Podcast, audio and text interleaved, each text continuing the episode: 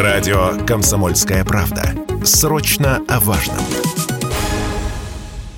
Первое, о чем нужно помнить россиянам с водительскими правами, это про резкое подорожание ОСАГО. Расширение тарифного коридора для страховки Центробанк анонсировало еще в конце июня. Базовая ставка обязательной автогражданки выросла в среднем на четверть и теперь будет варьироваться от 1650 до 7500 рублей в зависимости от модели автомобиля, стажа водителя и других факторов. Гендиректор Вектор Маркет Research Дмитрий Чумаков в интервью радио «Комсомольская правда» отметил, что на дорогах, конечно, возрастет количество водителей без страховок, но это не станет массовой тенденцией. Запасные части, они, к сожалению, подорожали. В этой связи стоимость ремонта, прежде всего кузовного, она стала существенно дороже. И поэтому для страховых компаний это просто вынужденная мера. Здесь сейчас никто не говорит об увеличении рентабельности, просто для того, чтобы не очень сильно увеличивались убытки. Думаю, что существенная часть владельцев автомобилей не будет отказываться от покупки полисов ОСАГО, потому что это важная защита, и особенно учитывая то, что кузовные детали стали существенно дороже, важно иметь защиту от страховой компании в случае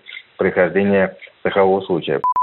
Второе новшество касается умных систем видеофиксации нарушений правил дорожного движения, которые встроены в светосигнальные балки патрульных автомобилей. По словам главы госавтоинспекции Михаила Черникова, тестирование системы пройдет в Москве, Московской области и Санкт-Петербурге. Такие камеры следят за транспортным потоком вокруг автомобиля и могут выявлять не только нарушения правил, но и находить разыскиваемые автомобили. Еще одно нововведение. В конце августа вступают в силу новые правила организации движения на платных дорогах. В частности, выезжая на платник без остановки у шлагбаума, автомобилистам будет запрещено ехать на машинах с нечитаемыми, скрытыми или видоизмененными номерами. Минимальный штраф за это составит 500 рублей. Четвертое новшество касается возвращения тревожной кнопки «Эра ГЛОНАСС». И хотя отсрочку по ее установке правительство уже продлило, с конвейера АвтоВАЗа начали сходить первые автомобили с этим блоком. Пятое новшество – усиление контроля над такси и их агрегаторами. Так службы такси должны будут предоставлять ФСБ автоматизированный удаленный доступ к базам данных обработки и передачи заказов. Еще водители не смогут работать в такси, пока не пройдет год со дня окончания срока лишения водительских прав. Эта мера должна повысить качество обслуживания и безопасность пассажиров, заявил радио «Комсомольская правда» председатель Комитета Московской торгово-промышленной палаты по вопросам развития таксомоторных перевозок Борис Коношенко.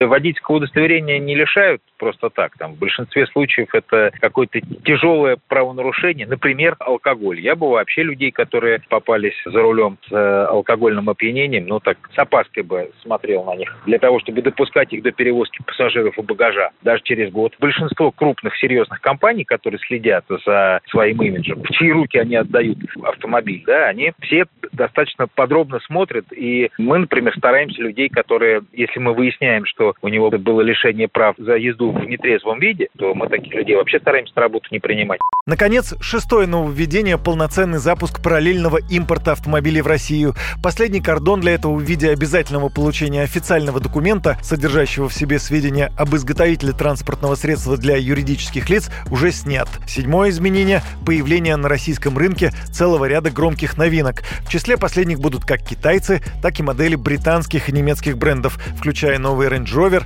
и Mercedes-Benz а также Audi. Юрий Кораблев, Радио «Комсомольская правда».